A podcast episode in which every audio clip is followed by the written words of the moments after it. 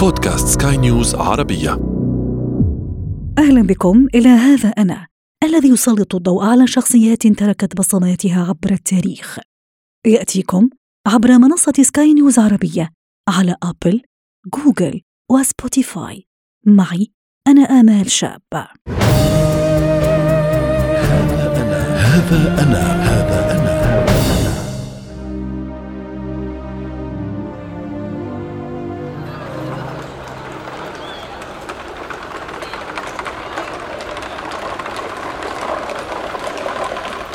مقاطعة بيكاردي. شمالي فرنسا. إننا في عام 1744 شهر أغسطس يتنفس أول أنفاسه. لقد ولد للتو جون باتيست لامارك. تمر الأيام ويكبر جون إنه يدرس الكهنوت لمدة قصيرة قبل أن يعمل ضابطا في الجيش خلال حرب السنوات السبع. التي دارت رحاها بين معظم دول أوروبا بين عامي 1756 و 1763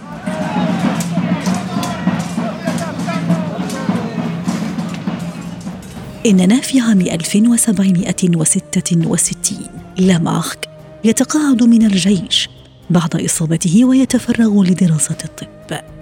جان باتيست لامارك يظهر اهتماما خاصا بعلم النبات. قبل أن يحصل على عضوية الأكاديمية الفرنسية للعلوم. عام 1793 متنقلا بين مجالات طبية عدة. لامارك يصبح أستاذا في علم الحيوان. لقد نشر كتابا اسمه نظام الحيوانات اللافقارية وهو الذي سيصبح مرجعا رئيسيا في علم الحيوان اللافقاري. لامارك يؤكد على موضوعين رئيسيين في عمله البيولوجي.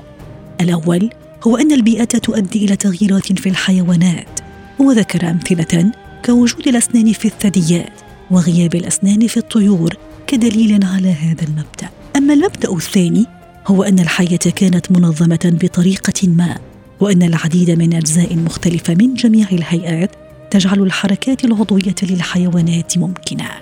على الرغم من أنه لم يكن أول مفكر يدافع عن التطور العضوي فإنه كان أول من طور نظرية تطورية متماسكة حقا.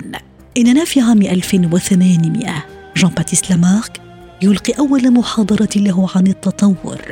قبل أن ينشر لاحقا أعماله الثلاثة عن تنظيم الأجسام الحية وفلسفة علم الحيوان وعن التاريخ الطبيعي للحيوانات اللافقارية لامارك يستخدم آليات عدة كمحرك للتطور. لقد استعمل هذه الآليات لشرح القوتين اللتين رآهما تشكلان التطور وهما إجبار الحيوانات على الانتقال من الأشكال البسيطة إلى المعقدة والقوة التي تكيف الحيوانات مع بيئاتها المحلية وتميزها عن بعضها البعض.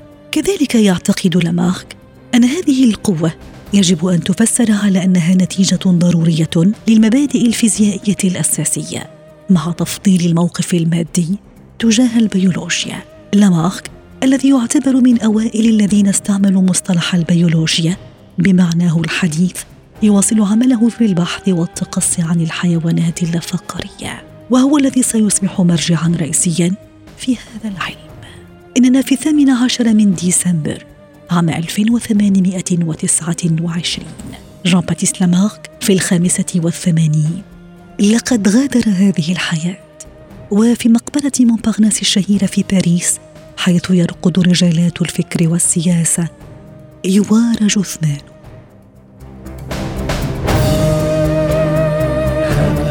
هذا أنا هذا أنا. نهاية هذه الحلقة من هذا أنا. استمعتم إليها عبر منصة سكاي نيوز عربية على أبل، جوجل وسبوتيفاي ولنا لقاء.